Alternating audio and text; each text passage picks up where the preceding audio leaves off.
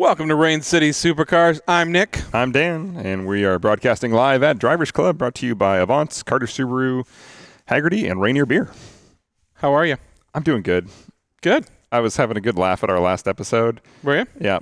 Uh, my brother was We've la- got we've gotten a lot of really good Yeah. uh, feedback from that last episode. yeah, my brother called me to laugh at your pain uh, about your car into Just the so we're clear, my dad laughed at me.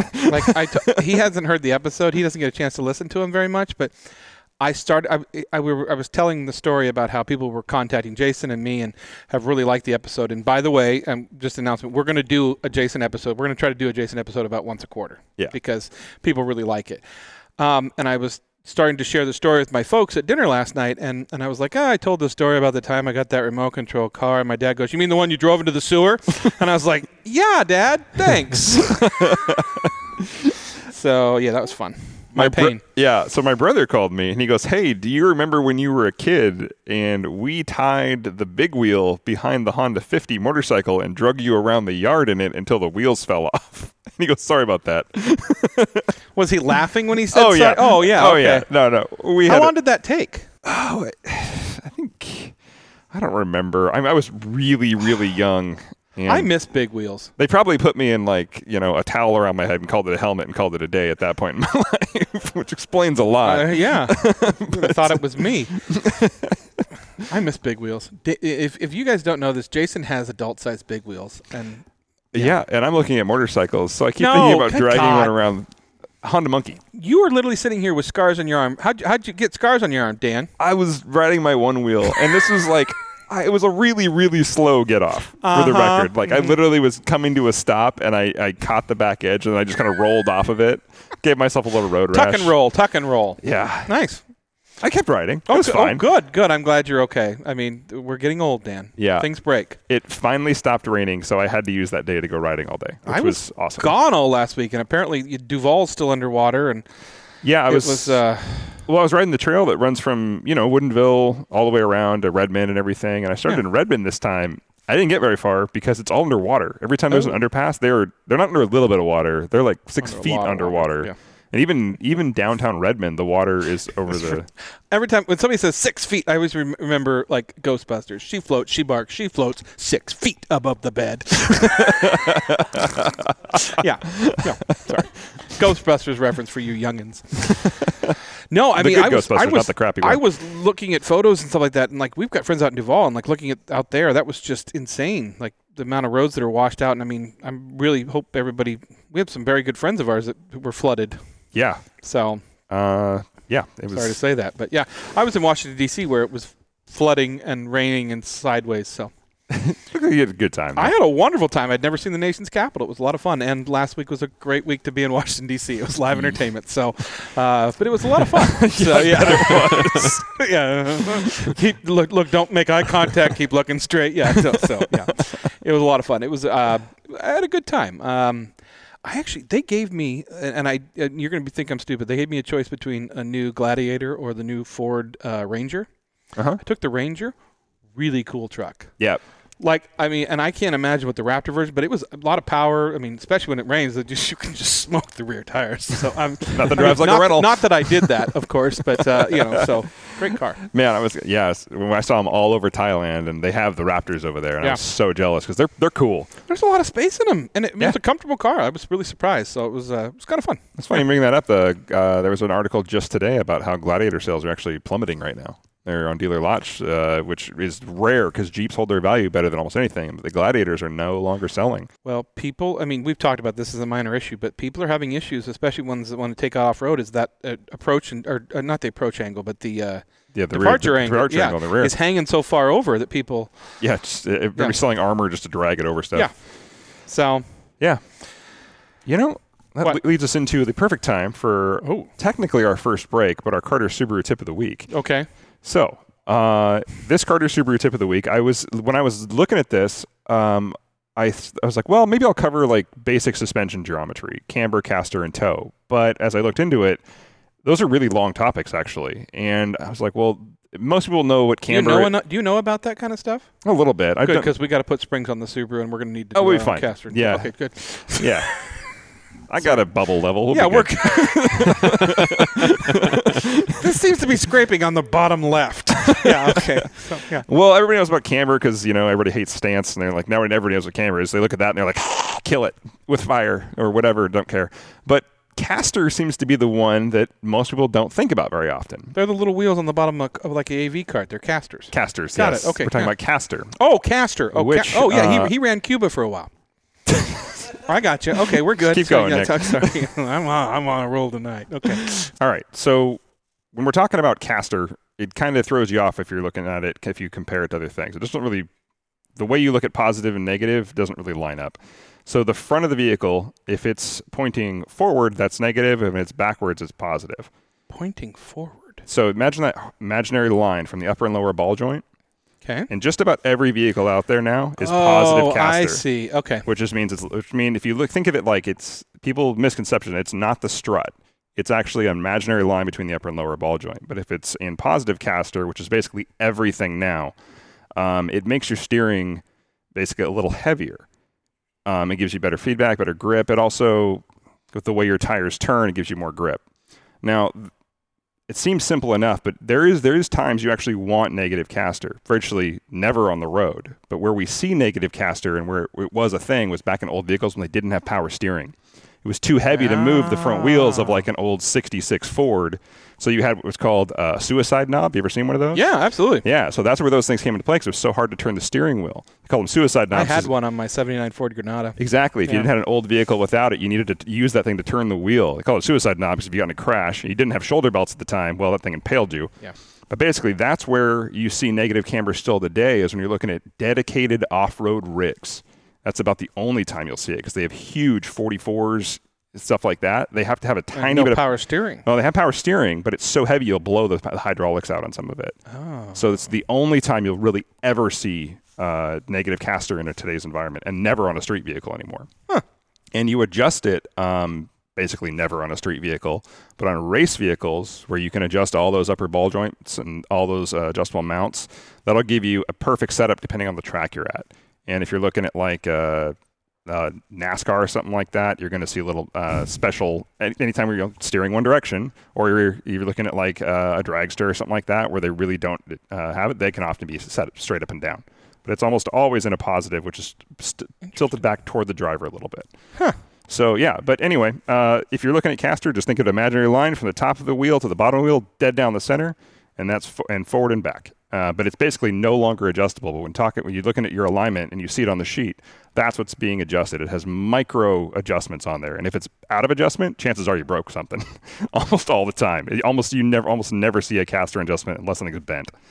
I've been out of adjustment for years. I'm broken. Anyway, yeah. Yeah, yeah. So that's your Carter Subaru tip of the week. Yeah.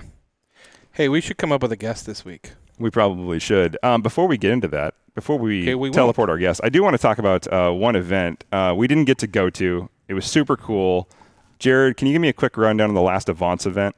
Oh yeah, for sure. So uh, all the Avance team, we, we went down to Dirtfish and we got to tour their shop where they work on their fleet of Subarus, and uh, that was really cool. And got to see their simulation room and stuff like that. And then we went to uh, Steve Rimmer's, who's the owner of Dirtfish, and w- we saw the coolest fleet of rally cars I've ever seen. There yeah, is- he's got some oh pretty my gosh. rare. I mean, rare is an understatement. Uh, like Yeah. any legend from Group B, he's got in that room. He's got RS200 and the Sport Quattro and the Stradale and Yeah. just any anything you can imagine he has in there.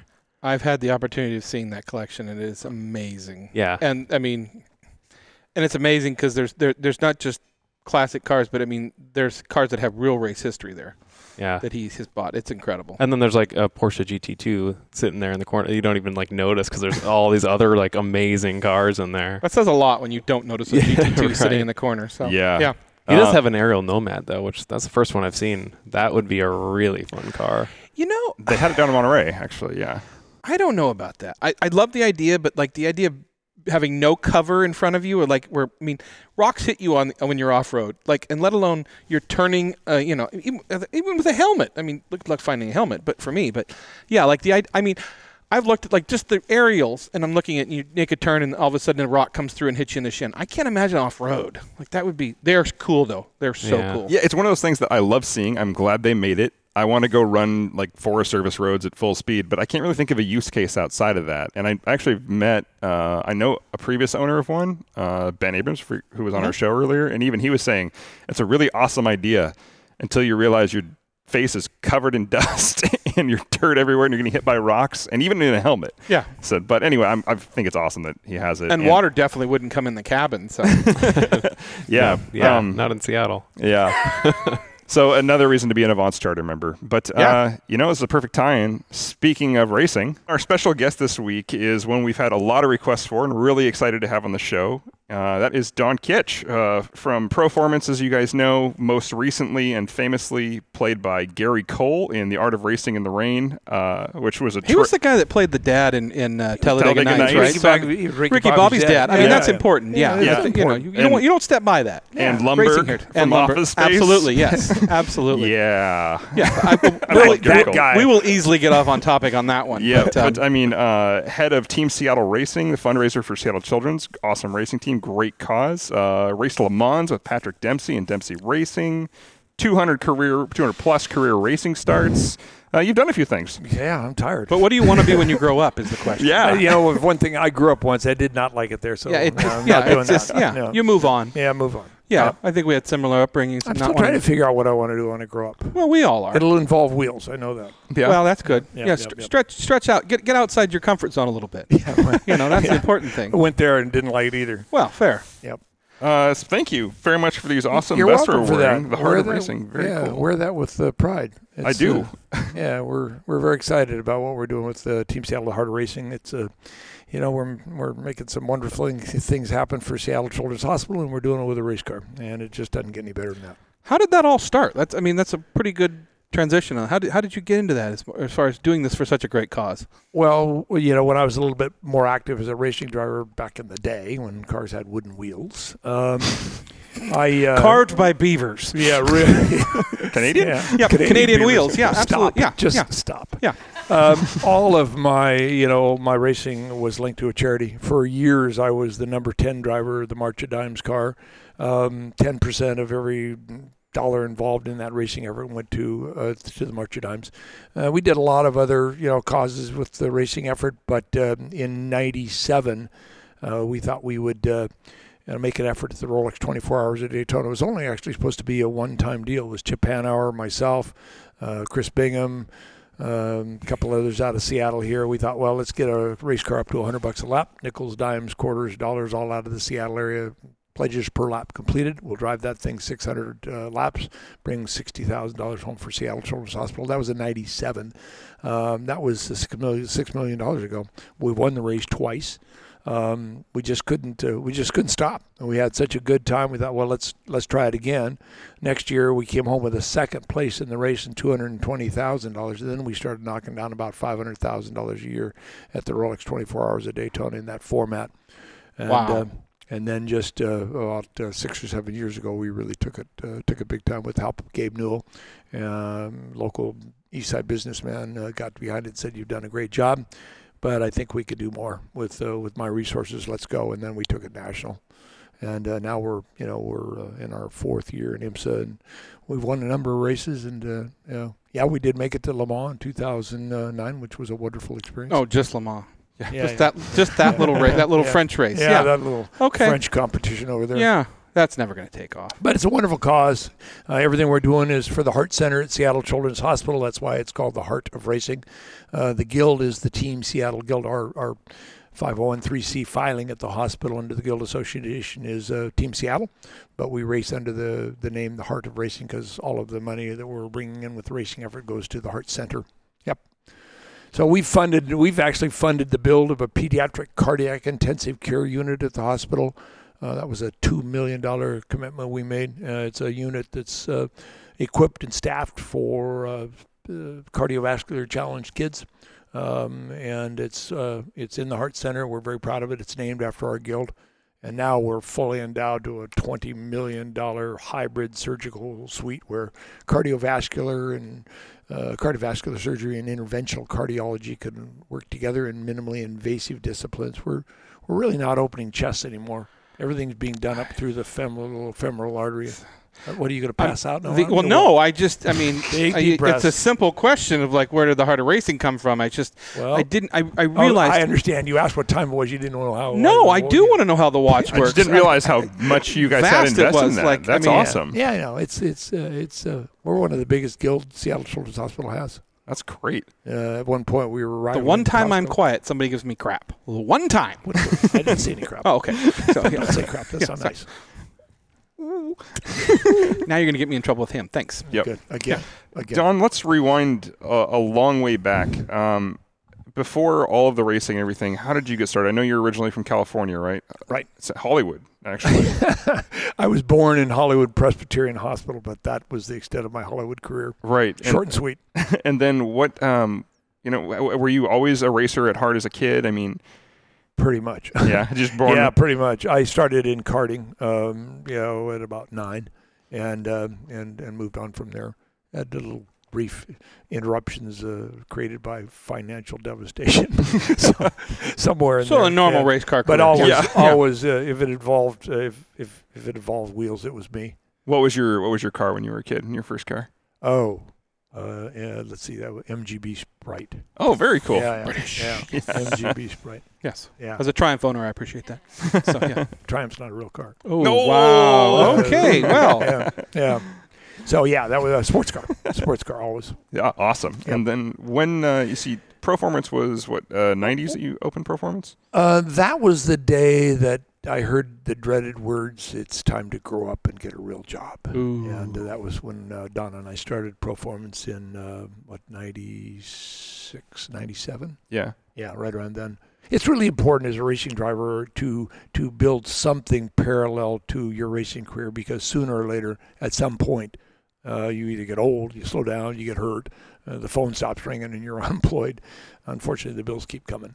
So you better have something that you know, something that runs parallel. You know, you take the relationships you've built, the reputation you've gained, the knowledge you've gained, and and you, usually academia is it, or you end up getting a real job, and that yeah. that my entire life I've fortunately ducked having a real job.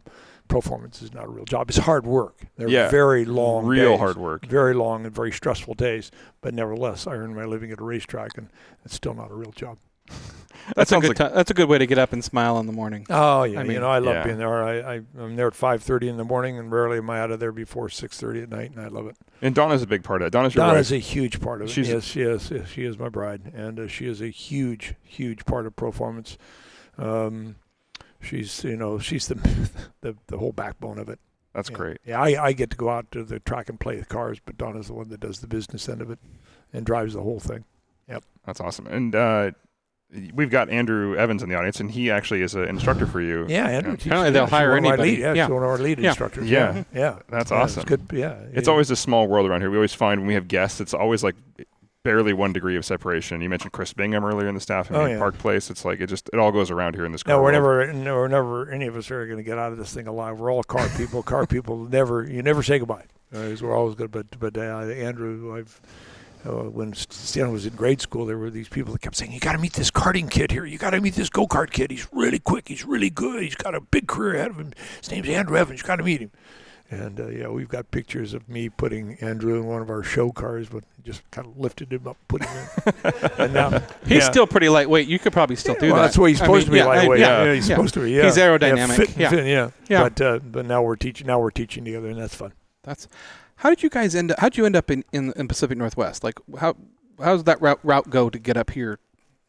Ah, mostly I think uh, family moving. My dad's Family. my dad's business. He moved up and down the west coast. And Okay. So I finally ended up in Portland, and then and then finally Seattle.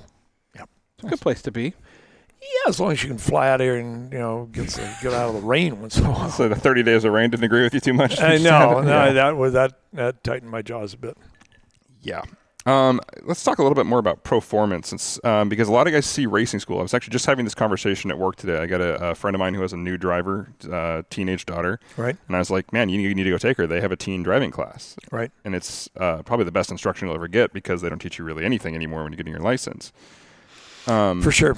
um, tell us more about how you got started in all the different areas of Proformance. You know, if I had it to do over again, uh, we would we would uh, we would name name the school differently. Um, Proformance Racing School. I mean, it's it's my background, it's my passion, it's sexy and it sells. But at the end of the day, we are involved in advanced driver education, whether that be HPDE sport driving stuff or teen street survival skills clinics or new car buyer clinics for the dealerships or factory ride drive programs. We're very, very diversified. Yeah. I mean, we do a lot of work with law enforcement. We do some anti-apprehension, executive protection stuff. So we're really, really diversified uh, in, in in advanced driver education. Competition training and licensing for amateur driving racing is probably about 20, 25% of what the school does. Although last year we, we licensed 65 drivers. We Oh. licensed 65 drivers to go racing last year. But our teen program is absolutely raging, and I like what we're doing with the teens. I mean, DMV is estimating 6,000 teen fatalities in, in cars this year. 6,000 teenagers will die in car crashes this year, and it's not alcohol and it's not street racing that's killing these kids. It's a lack of credible driver ed program. I mean, they've learned how to operate a motor vehicle. They've never really learned how to drive a car, especially through acute situations, and that's what we're doing. I, I, I really like what we're doing with our teen program. When I look at the way when we grew up, like driver's ed, sitting in the, the basement of a, of a high school on a, a wheel that just spun, and you're looking at a, a projector screen, and they're trying to teach you how to drive in the snow. Yeah. I grew up in Spokane. They could have just taken us outside and told us how to drive in the snow. Yeah, But yeah. no, it's like I'm- I mean, I remember sitting in a small room going, "I'm not learning this," and this doesn't. You know, there's no force feedback on the wheel. This was old. school. I mean, it was bolted to the floor. And it was a PE teacher that Yep, was pretty just much, getting, getting, yeah, a, yeah. getting a stipend. Well, I think he was know. the tr- shop teacher too, because he only had like four fingers. But Well, other than that, yeah. so yeah, I know that guy. Yeah, yeah, we all do. Know that Yeah, guy, exactly. yeah. So Um, but it was it was uh, one of the uh, ed, you know that was just getting a stipend for for doing driver ed.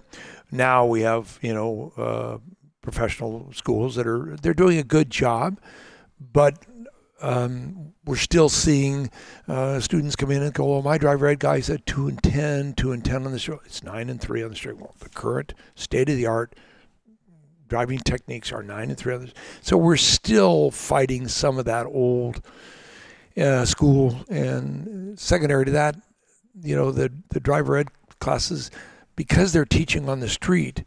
How do they how do they afford themselves an opportunity out on the street to educate a young driver in doing a ABS avoidance maneuver? Yeah. How do you do that on the street? How do you do an emergency lane change collision avoidance maneuver when you're out here? I mean, certainly our young drivers need to learn how to navigate traffic, especially in Seattle, right? But we need to also afford them the ability to learn to deal with an acute situation, such as, and I mean, there's just something plain wrong when I ask how many tri- people drive a car with analog brakes, ABS, and half the room, whether it be adult or teen, don't know whether to raise their hand, yes or no. They don't even know what ABS is. How many people understand that system, how it works, how you work with it? Nobody raises their hand. The most important safety system our factories have offered us in years, and unfortunately, most misunderstood. So the their driver ed programs, they learn how to parallel park, but they don't learn how to truly drive a car. Yeah, I had somebody ask me uh, not too long ago. Actually, they slammed on their brakes and they felt their ABS kick on, and they'd never felt it before. Right. And they asked me if there was something wrong with their car. Exactly. I was like, that's, yes, the driver. Yeah. Yeah. I was like, no, that's your ABS. That's a good thing. yeah, Yeah. Thank God it did that. Yep. And that's the problem. What do they do? The minute they feel Yeah. that pulsing, they start pumping on the pedal, thinking they've got some kind of a hydraulic failure in the system. And Yeah. they start pumping on the pedal, and the ABS computer brain goes. I'm already What- doing that. Yep. Knock it off. Yeah. Yep. Pretty much. Yep. I mean, Proformance. Um, we and we have several friends that come out and do it, but it, it really allows people. I think a lot of people uh, don't understand that they can come out there with a car they drive daily, and that there are programs for them to learn how how to take it onto a racetrack. Be it someone with a, a new Z06 or somebody with a, a Golf a Golf GTI kind of thing. And, and and we highly highly encourage our clients to to to come out and learn and enjoy their new car. I mean, the technical nature of, of, of new cars today so far exceeds us as the as the new car buyer. And that's no commentary on us as a new car buyer. It's just a commentary on these technological races these factories have gotten themselves into. But they've created this big gap between the knowledge and understanding of today's new car buyer and the product they've bought. And that gap lends itself to some safety issues and some full pleasurable use of your purchase issues. So, our HPD program, our High Performance Driver Education Clinic, um, is probably 50% advanced car control street survival, and the other 50% is just good recreational sport driving. Um, let's go into our first break. When we come back, I want to get a little bit deeper into that. Okay. Grandpa, what do you call this thing again? It's a 66 Ford Bronco. I think you got ripped off. Why is that, honey? It's got no Wi Fi, no USB port, no Bluetooth. Exactly. I guess we'll just have to talk. Sometimes the best way to connect is to disconnect. Is that the window button? It's called a window crank. Cool. The faster I move it, the faster it goes down. This moment of escape was created by Hagerty Being old is kinda cool, Grandpa. Works for me. for people who love cars. And we're back from that brief bathroom break. Thank you. this feels so much Feel better. better? I feel lighter. Really, You it's, should. know, it's an aerodynamic thing. You'll understand that. should have so that it's checked. fine. That's a big word for You you. should have. Aerodynamic. hey, everybody has word of the day calendars. Don, it's such a pleasure to have you. I can Um, tell. Yeah, exactly. we were kind of talking over the break, and I, I think and Dan brought it up. We want to kind of talk about some of your favorite memories. You know, some of the you even though well, what? memories. When? No, it's not just a song from Cats. Oh, okay. yeah, Nobody watched that. I watched the play. The play, Yeah, good God. not the movie. Okay, sure. Taylor Swift was in it. I want. I digress. Anyway, Okay. Jesus, you're not making me into. Okay. you have obviously like you guys we, are nasty. I know. This is well, and we're toned back for you. Trust me. Oh, thank Um, you. we, we were uh, we were given electronic leashes of what we can and can't say. Don't worry. Or mostly I was. Um, you know, as when we started into the program introducing you, you, you talked about you know the heart of racing and the people you've raced with and the, and the money you've raised and the, the great things it's built. But there's got to come some really good stories from that. I mean, you know, like you said, you just went to Daytona and won. I mean, that's that's there's there's a little bit more to that than just walking down there and, and, and raising money and racing. Yeah, uh, for sure. I mean, the whole thing starts with a love and a passion for sitting in a racing car. Um, but you know, please. I don't know that I wouldn't fit in one. Well, yeah, yeah, yeah, There's a car for everybody. exactly. Uh, you know, please know we're very we're Yeah. bloody serious about what we're doing for Seattle Children's Hospital. But at the end of the day, the whole thing is driven by, like I said, a, a, passion, a lot of energy for sitting in a racing car. And I've been very, very fortunate to, you know, to, you know, to go further, you know, probably than my skills probably ever should have taken me. But uh, I think uh, you know, certainly the highlight was was uh, making it to the wall. Um, uh, making it to the 24 hours of France was just uh, an incredible experience for everybody involved, including family. I mean, we you just take a moment there and go, I cannot believe I'm here. It's such a major, major event um, to participate in, and so taking a moment to just savor that. You're in France, um, you know, uh, you made it to you know to certainly the most famous sports car endurance race in the world. Yeah. Yeah. What does it take to do that? I think a lot of people don't understand what it takes to do that. And, Money. and what were you, uh, well, yeah, a fair, lot of money. fair enough. Yeah, yeah. I think Andrew once told us if you want to make a small sum in racing, you got to start with a large sum. Uh, you know, I probably have never been under more financial pressure than putting that deal together. Um, I mean, Donna would wake me up every night at three in the morning and say, "You know, you're going to jail. You're going to jail on this deal for sure." Oh, thanks, honey. Needed that. The- Love the- you. Yeah, the the, uh, the euro uh, was a dollar sixty-five in the, in 2009. The euro was a dollar sixty-five against the U.S. dollar, and our contract with AF Corsa, uh, the team that ran us, um, it was 570,000 euros. And uh, so that's, That's for one race. one race, One uh, race. million dollars to for the test days and uh, test days in the race and all of the rest of the collateral stuff, the, the the chateaus and all of the lodging and all that for our guests that came with us. We had like 65 or 70 people out of Seattle that were with us. But um, you know, we we put it together, um, and uh, a lot of people thought Dempsey uh, funded that thing. He did not. Uh, Patrick Dempsey has the uh, shortest little arms and deepest pockets you ever want to see. Uh, he did not fund that. Uh, I knew that Patrick wanted to go. Um, Patrick is not a check writing driver. Um, he just does not do that. Um, he he tries to you know to do it on the skill, and he and the skills are there. But I called and said, "Let's go," and and uh, it's it's good. And The But you had to earn that program- invitation. Like the, the, it, you, the money won't just buy you a spot on the grid. No, we had to earn it. We went and did a pre-qualifying. We went Yeah. and did a pre-qualifying. We had to earn our position. Um, but once we were in, then the funding challenges started. And uh, so when I called Joe and Patrick and we had a conference and decided to make a go at it, you know, Patrick said, uh, you know, I'm not going to write a check. And I said, I I know that. Um, but he said, I will put my name behind it and we will work on it together and we'll get it done. And I said, dude, I'm going to put you in every kissing booth in every county fair across this nation. Yeah, I'm, and I'm sure that worked really well. Yeah, yeah, I mean- no, no. And we had we we did it, and and all the- all the bills got paid, and we had a ton of fun. It was a wonderful experience, and nobody can take it away from us. And what So were you what were you racing there? 430 Ferrari. That's right. Yeah, Okay. 430 Ferrari with the F Corsa. Yeah. Nice. Yeah, that's a lifetime memory too, man. That's Yeah, I mean it's just, and you you know you need to take a moment to savor it and realize what you've done and where you are.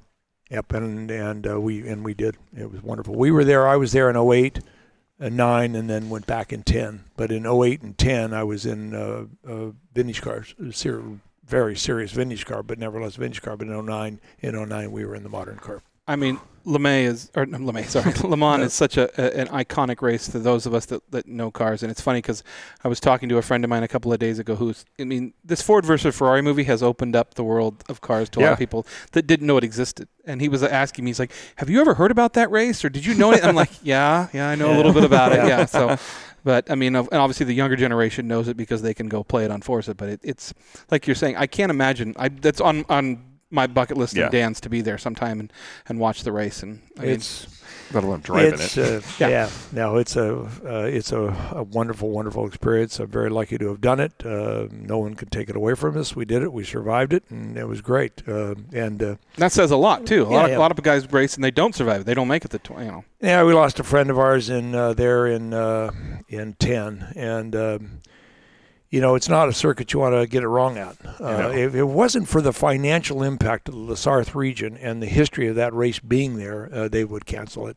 Yeah. um, because it's not a proper circuit. Once you get off the Bugatti circuit, the you know the permanent circuit, and you wander off into the uh, into the The countryside, of public roads. Yeah, yeah. you know you're. Uh, it, it, it's probably the only time I've ever questioned sitting in a race car. Uh, I mean, when you're going down the Mulsanne, uh, pitch dark in the pouring down rain, uh, you go, "What? What am I doing? What? Yeah. What are you doing here?" Beam me up, Scotty. Well, I didn't. I didn't go to jail like the wife said, so I'm good. yeah, we're good here. So, But it, uh, yeah, because it's it's not a proper circuit, Yeah. and speeds are so bloody high there, and the speed variances between the prototypes and the GT cars is amazing. But Yeah, you know, because it's uh, not just your skill; it's somebody passing you in a car that will go faster than yours at 200 and some miles an hour. Yep, Yeah. yep, and it's not a spot that you're expected to get it wrong, or or you want to get it wrong. If you get it wrong, there you're coming home in a box, unfortunately. But uh, Joe and Patrick and I had a wonderful time, and that's why you know we uh, I had actually announced that I was done in 2009. I had kind of pretty much said this is my last race, and then we got along so well together. We had so much fun, and worked so well together that Mazda said, you know. Grey's Anatomy, Seattle, Dempsey. Why Yeah. don't we just build another car and go back and finish up in Grand Am in in uh, in the RX-8s? And so then we came back to the U.S. and flopped around for another couple three years. And then I was done. Then you're done. Yeah. yeah, yeah. And then we and then the movie thing hit, and that that was fun. The movie thing was that was a lot of fun. Learned a lot. Had a great time being involved in that. And who'd have dreamed, uh, you know, 15 years ago when I wrote a paper, "The Art of Racing in the Rain," who'd have dreamed it would have turned into a movie? Yeah, I was just going to ask you about that. Perfect transition. I was going to ask you how that whole thing came about with uh, Garth Stein and Art of Racing in the Rain. Um, you know, about 15 years ago, it became apparent in our in our competition curriculum, our licensing program, that that that we needed some kind of a document to hand people and say, here are some mental and physical disciplines for you to visit uh, to help you become proficient racing a car in the rain.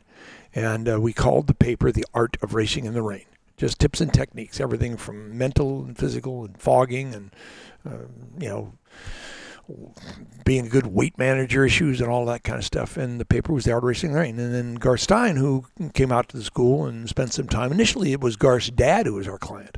And then he brought Garth out and said, Come look at this thing I'm doing out here in the racetrack called sport driving. Garth came out, totally loved it. uh, spent a lot of time with us. Um, kind of watched, and then all of a sudden, phone rang one day, and it was Garth, and he said, "I want to run something by you." He said, uh, "I'm going to send you a manuscript, um, and I want you to read it, and uh, I want you to think about it because I want to title this book "The Art of Racing in the Rain" after your paper." The one thing Garth did not tell me was how much of the book was about you know, performance and my early days in, Yeah. in transitioning from club racing to pro and starting the school, and Donna's in my early days uh, with our wonderful golden retriever Otto, and of course, you know, then I mean, the, the the main character was you know was Kevin York, one of my instructors, and it's all true story. It happened right there. Now, did he did he move on to France and drive Formula One for Ferrari? No, you can't get from here to Formula One Ferrari. Right. There's no path. But uh, Seattle Police Department came into his place of business and arrested him, and the battle started. And uh, you know, but all of that stuff about the dog and uh, yeah, I mean, I'm, Garth didn't believe me that the dog liked to lean into the turns and all that. And I said, "Get in the truck, Garth." And so Garth promptly hops in the passenger seat, and and dog just sitting there looking at him. I said, "Garth." You're in his seat. You need to get in the back seat. the dog has priority. Yes, the dog has that's that's his seat, and uh, so all yeah, all that all that stuff happened. Yeah, Man, yeah, yeah. it was fun. If you have not seen that movie, Don't um, watch it with other people because you will cry. Yeah, I like it's emotion. I'm thinking about it just like it. ugh. Oh, Don and I were so lucky. If you're to a have car person or a dog person or both, Oh God, we were so glad to have a kind of a private showing by ourselves because when they hit the lights, we were just a blubbering blob of tears in the corner, you know, because it was so much about, uh, like I said, Otto and our early years together and, and building the school, and yeah, it hit home. And then Kevin, I mean, Kevin's about the nicest, the nicest guy you want to meet, and to have that happen to him, it was a long, hard road for Kevin York Yeah. so yeah, it's been really fun. We learned a lot. You know, Dempsey was originally going to star in it. He he wanted to produce the movie and he wanted to star in it, and he would have been a great Denny Swift. Yeah, he would. Uh, But unfortunately for him, by the time we got to the screen, he was too old, much to his dismay, uh, to to fit the character. Right, yeah. I But I thought uh, Milo did a great job. Yes, I think Milo did a great job. The ending of the movie was brilliant. I loved the ending of the book, and I love the way Milo ended the movie. I mean, because he's so Italian, Mm-hmm. and he, and here they are in, in, in Maranello and the little boy, and, and he's made it, and it was it was it was brilliant. But at the end of the day, the dog stole the movie. Yeah. Yeah. I'm to Too bad they couldn't get anybody famous to play the dog too. Right, I know. I mean, Yeah. that's the I bad thought, part. you know, I thought Gary initially when they announced Gary Cole was playing me, I wasn't too sure about that. Oh man. Uh, but uh, you know, I watched, I looked, I went, you know what? You may not want to hear it, but he's you. he, he encapsulated you. He did. Yeah. Been around the Yeah. block too many times. A little belligerent, a little cynical. yeah. You said it.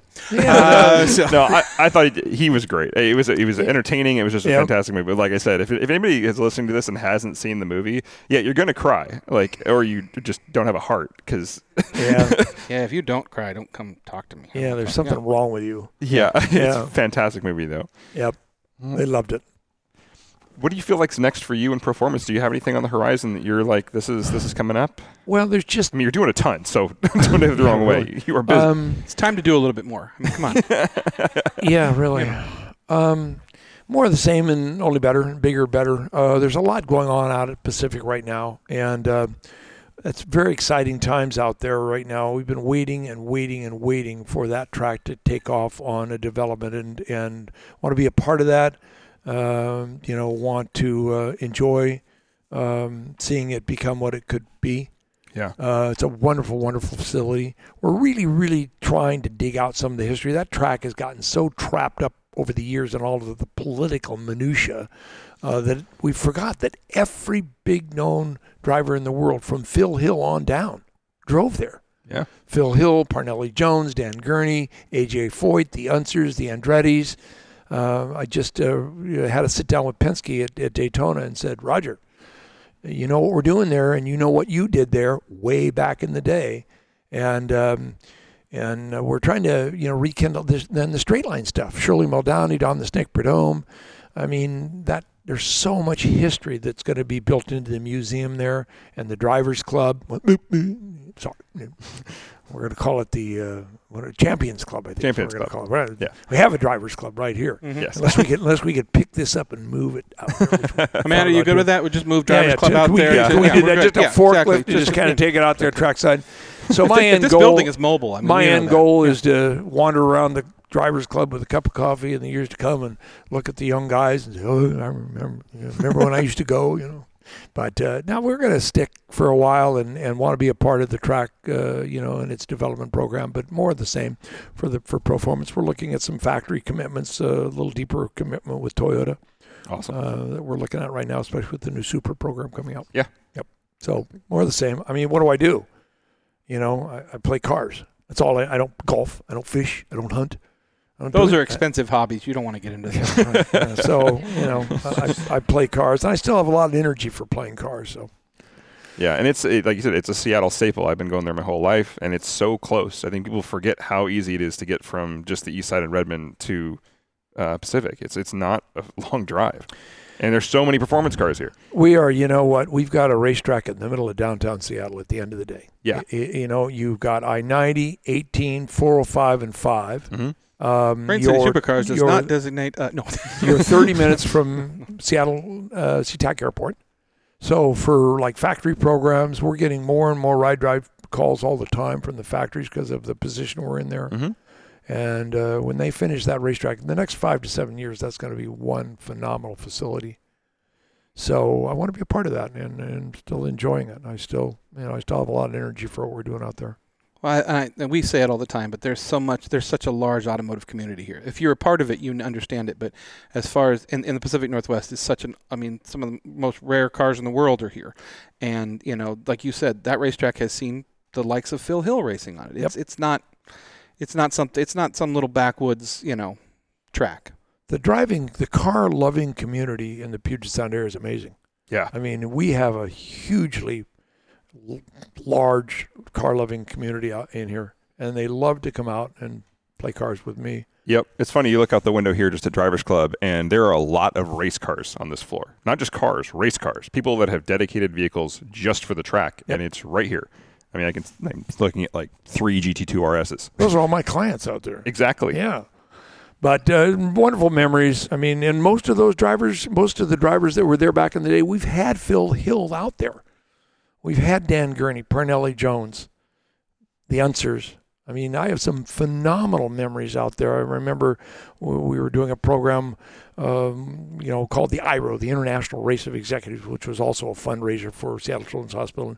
So my friend Tom Armstrong, Armstrong uh, told me one day, he said, take senior out and just make sure he understands which way this place goes, which took about one lap for Al Senior to, to remember which way the place Yeah. went. And so Senior and I came in, we're sitting in the car because it's pouring down rain, and we're just sitting there and we're talking about Junior and banging wheels with Mo at 220. And when uh, Junior walked out to the edge of the Indy 500 circuit with his helmet in his hand, everyone thought he was going to throw his helmet at, at, at, at Mo, you know, and all he really wanted to do was give me a give him a thumbs up and bawling his head off with the milk flowing down over the front of him after Junior won the race the first time. And I zoomed back and I looked and I went, "Look at you, Kitch!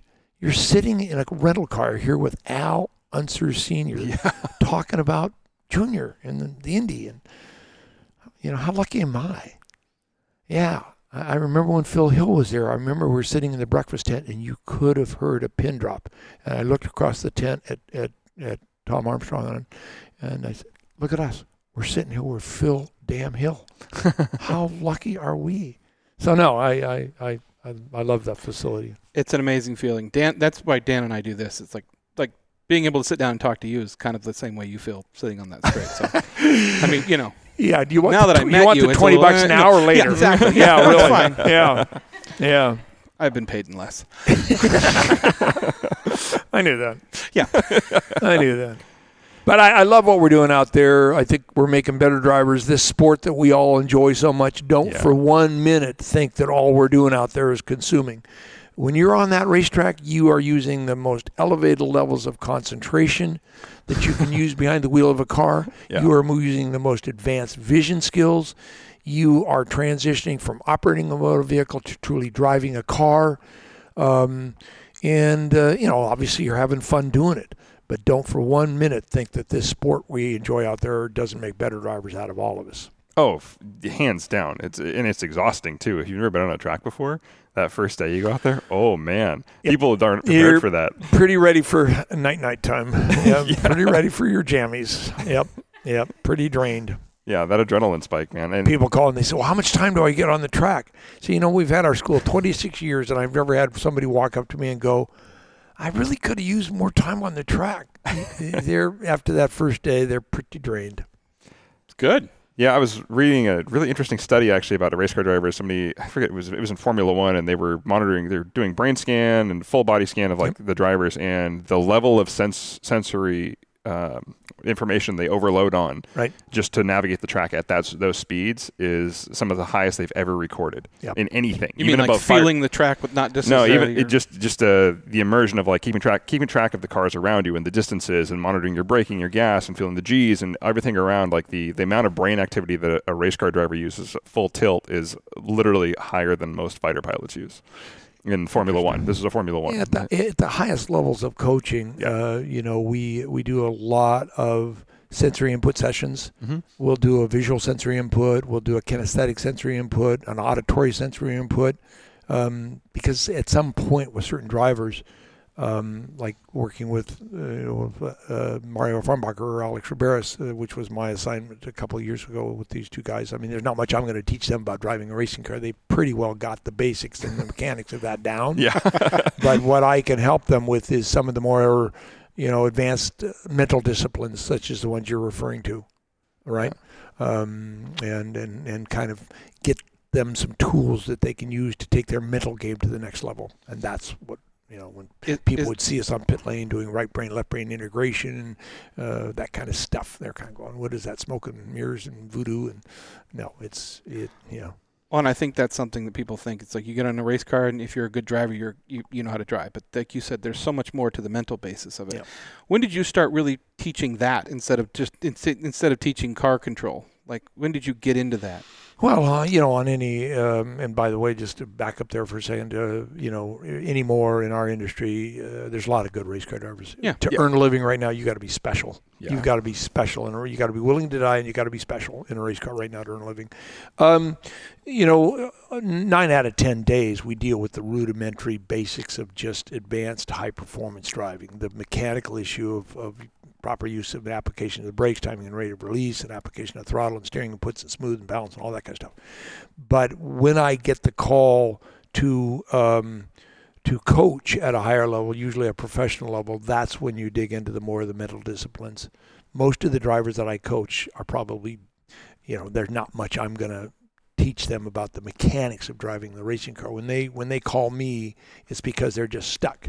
I can't get from here to here. I need to be able to go to the next level. Well, going to the next level, they're going to find that up here in the mental discipline, the mental game, and that's when when when you know we start this kind of stuff. And sometimes they buy into it, sometimes they don't. Some drivers will you know will buy into uh, tune up. You're ready to tune up, and that, that could be right brain, left brain integration, visual integration, super saturating, uh, um, deep muscle group uh, stretches, all of that kind of stuff before they get in the car. Other drivers, oh no, smoke and mirrors. Uh, I don't want anyone to see me doing that kind of stuff, and Huh. you know, and they'll either buy into it or they won't. But. Ramirez, Ramirez and, and and Farnbacher, especially Farnbacher, uh, initially wasn't too sure, but then if it was 20 minutes before his drive and I wasn't on pit lane ready to tune him up or tune up together, I don't ask them to do anything I won't do myself. I mean, we do Yeah. our stretches together, we do our right brain, we do our cross crawls together. I mean, if I wasn't on pit lane 20 minutes before he was ready to drive, he was in a panic looking for me to tune up, tune up, and we get a result. I mean, when when those two were running with us, when we went to pit lane, we were the most dreaded car on pit lane. Uh, we were the most feared team on pit lane, and they were my monsters, and I created them. There's an evil laugh in there somewhere. yeah, but like yeah. yeah. Do you have a favorite lesson you've taught? I mean, uh, what I what I mean by that is like something you teach every new, uh, something new to the track, not not a new driver, but a new race car driver. Like they're getting into it. Is there so- is there one thing that you feel like you break the ice through with a lot of people that they haven't experienced before? Whether it be, tr- uh, I'm talking the basics. I mean, like trail braking. Sounds like that willingness to die thing was the Yeah, first that- one. that really- that one Yeah, took me a yeah, yeah. yeah, Um, You're insane, by the way, Andrew. yeah, yeah, Yeah. Um, you know, I would say with a, a young driver that ha- has a vision of earning a, a his living in a in a race Yeah. car, uh, never quit, never quit, never give up the dream. Don't let anyone steal your dream. Don't let anyone steal your dream. Never quit. And uh, it's it's going to be a long, hard road. But if you if you are fully committed and willing to do whatever it takes, you will make it. And when you do, you, you it will you know it will uh, uh, register with you.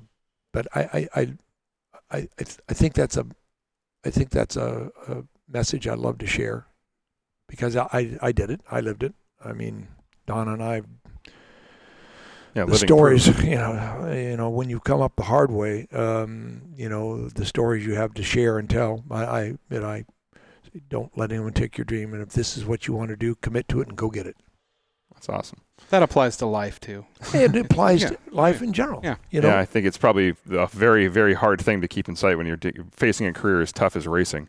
Well, and like he was A lot of saying, it, it does. It you know anybody can go out and run a car, but it takes somebody special to really be truly successful in any type of racing this year or in this in this world. I should oh, say. the competition for work right now is so fierce. I mean, it is so fierce. There's 10 guys behind you wanting to take your job. And uh, you've got to deliver in and out of the car. I mean, we call that the complete driver. If, if you think just being bloody quick and putting it on pole, winning races is, is enough, they want that. And then they want their pound of flesh out of the car. And that's in The social media social star. media, yeah. yep, uh, you know, national sales meetings. You know, they want all of you in and out of the car, and that's the complete driver. and you look at some of these. I mean, these F1 drivers. They have to decide they want to be race car drivers when they're you know how old? Just getting into karts I mean, ten, sometimes less. Well, those guys aren't human anyway. Well, oh, true. Yeah. But I'm saying that's that's a lot to, in, to look at a kid and go, "This is what you're going to do. This is, you know, but th- that, that's a, that's a s a an early start for a career." They are a creation Yes. of themselves, and usually someone behind them.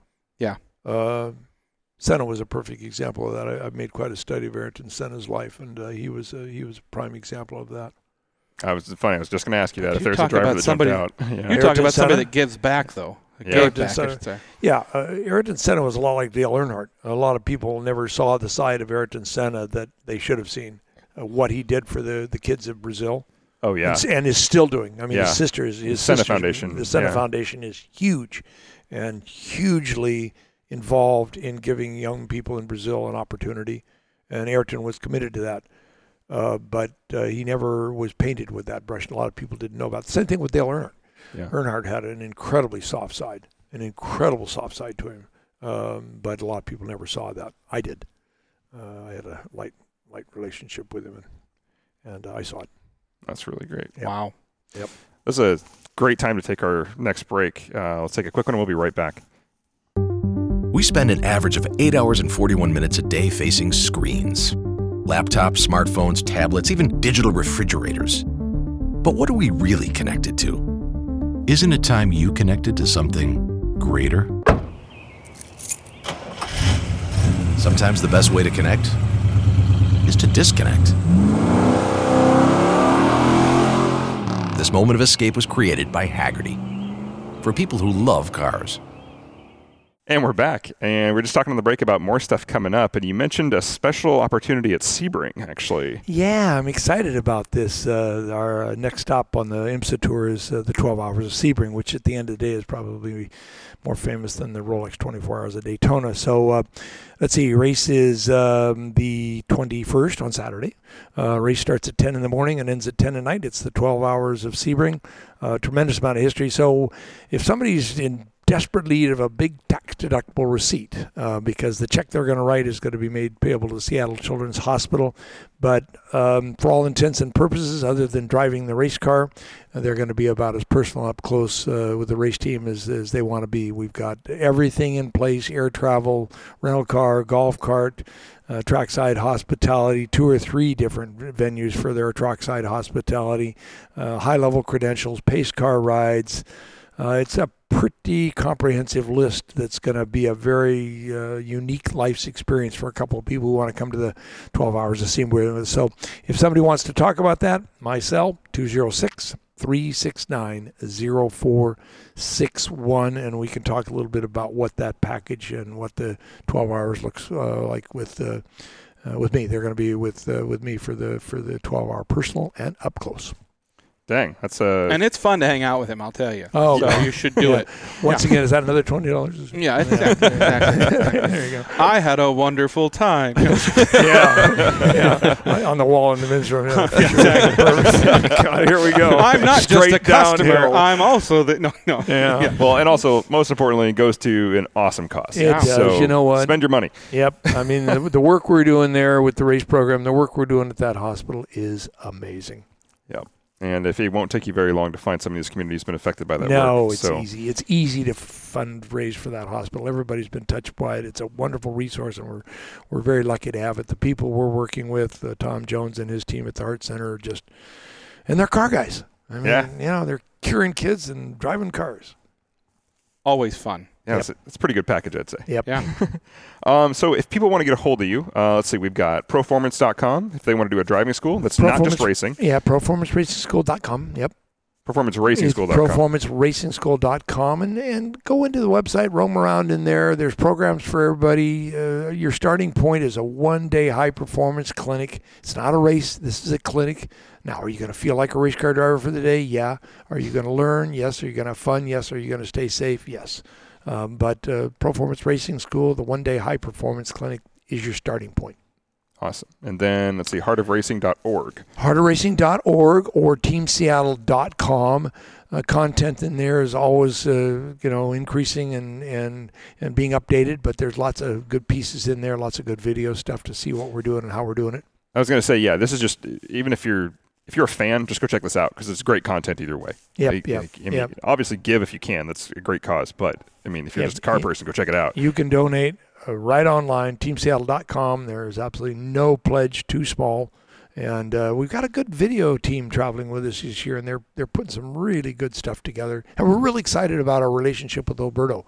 Now Alberto's jumped in.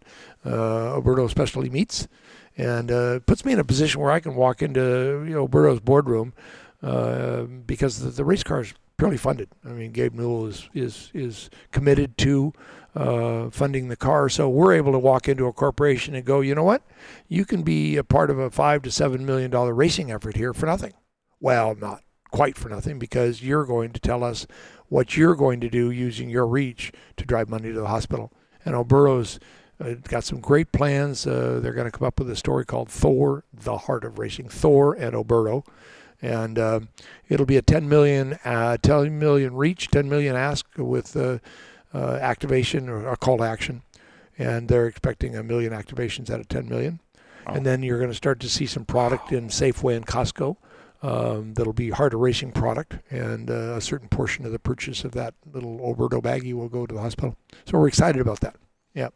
So corporate partner. Just that small corporate corporate partner. That's yeah, awesome. yeah, they're yeah, and they're and they're you know, they're not new to motor racing, and they're not new to Seattle Children's Hospital. Alberto's already involved with Seattle Children's Hospital. Is this new to you guys? Aston? This is a new year, new effort for us with Aston. This is Aston's For those that can't see me pointing through the radio, I'm, uh, these beautiful jackets. Thank you again. You mean we're not on TV? Yeah, well, oh man, we have faces for radio. Um, but the Really. Aston Martin, it's a, that's a new partnership for you guys, right? It Yeah. Yeah. This is Aston's first return to the U.S. Uh, in uh, let's see, four or five years now, huh? Yeah. Wow. And uh, we're really excited about the relationship. Uh, uh, they are, are supporting us well with, uh, you know, a lot, a lot of their big technical partner, right? So Yeah. we've got Yep. lots of Aston people with us, and uh, Daytona was, you know, it it it was that day in racing for us, unfortunately, but uh, the car's uh, uh, rapidly going through repair, and we'll be ready for some testing here in the next week or two, and then off to Sebring. Awesome. So cool. Yeah, Aston's Yeah. coming back with some hot cars too. Oh, 'cause they- God. They, are looking more beautiful than ever, Oh, and they're back. yeah. Like Aston took a, there was a break in like the I think the the 90s or so where if I didn't see the Aston presence, I do now. Oh yeah, they're and- back. and their U.S. sales are you know right now just amazing. So yeah, we're really They're, excited. roll, they're rolling art right now. Yep, Oh, exactly. God. They always have been, but they're And- just gorgeous yep. cars. Oh, Yeah. it's, it's just Yeah. been uh, just beautiful. We love the way it's racing in the in the color scheme that it's in, and and uh, Gabe uh, Gabe's son uh, Gray has done a great job coming up with that that color scheme on the car. So Yeah, I was looking at the website today. It looks gorgeous. Yeah, it's beautiful, beautiful, and it's going to get even more beautiful. He's got even new more ideas for it. So yeah, we're having fun with it. Uh, previous guest of ours, Roy, has got that Aston Martin Valkyrie coming. He's over. He was just over in England. He just got the new Valkyrie. Oh really? Yeah. Yeah, that's uh, yeah, that's killer. Yeah. Yeah. This idea of having a car where the seat doesn't move and they form it to your butt, I, I don't know. I like to have a little more freedom in my cars. It's I like to have more freedom in my diet. don't don't look at me like that. You, you've been around me long enough to know. Too long. Yeah, it's been too long. Yeah, we're, we're about about, we're about done here. Gee. I was hoping to sign up for some personal racing help. Uh, you know, just you and me in Don't a go car. there. Don't Uh, okay, start. yeah, oh, sorry, yeah, exactly. Maybe a road trip. I don't know. We talked about this. We Didn't we, did, yeah, we did. I'm conversation yeah, we did. Yeah, yeah. yeah. I'm not supposed to talk about it. I, Oh my God. yeah. Um, well, obviously, we will post every link uh, to our website. You guys will see that on uh, on RainCitySupercars.com and our Facebook, and of course the photos of this on Instagram. Uh, coming up from our sponsors, we have Avance Portland is doing a tech session at Avant Garde Collection. So uh, European cars at Avant Garde Collection. That is on the 22nd. Uh, and there's a drive coming up that apparently is still TBD. So I'll talk to Adam about that. But nothing coming up on the weekend of the of this episode's release. But that's what we got from Avance this week. Pretty short one, but uh, Excellent. more to come. Thank you so much for coming in and sharing your time. Oh, I know I know you've had a This a- busy a, busy week and, and and like it sounds like you guys are getting ready for a, a really fun time down at Sebring and yeah. Yeah, Sebring's. Uh, Sebring's. We've won that thing. Uh, we've won that thing three times, Yeah. and uh, we gave Alex Job his tenth win there, and that was fun. But yeah, it's a great event. Uh, love being at Sebring. Uh, you know, the weather's one way or the other. It's either pouring down rain or blistering hot.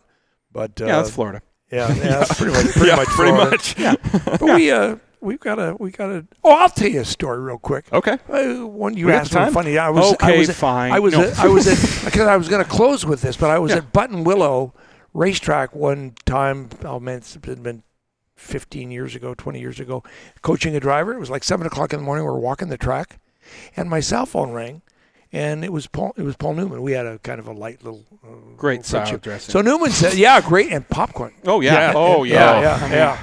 And uh, we had kind of a light little relationship. So he, I. He said, "It's PL." He says, uh, "I'd had my people call your people, but you have no people." Oh, that's what? At seven o'clock in the morning, I'd had my people call your people, but you have no people. Thanks, Paul. He wanted, yeah, thanks, Paul. He, he wanted, he was turning eighty that year, and we had, uh, we were our car number, our car number was eighty, and and he and he wanted, he wanted our Little car, he wanted our car number. Yeah. yeah. He was driving that uh, Mustang and the Nobody's Fool car with Mark Martin, and yeah. and uh, he wanted our number eighty. But yeah, that was the way I. That's started. the way to start a negotiation yeah, really, by insulting you, the wa- other you guy. want something, Yeah. and that's the way we Yeah. start the Yeah. conversation. So, so I, mean, yeah, I think we should do this again. I'll, You should have lo- I'll have my people call you're your people, say but you, yeah, but you you, should have no told him people. that. You should have said, if you want that number, call my people.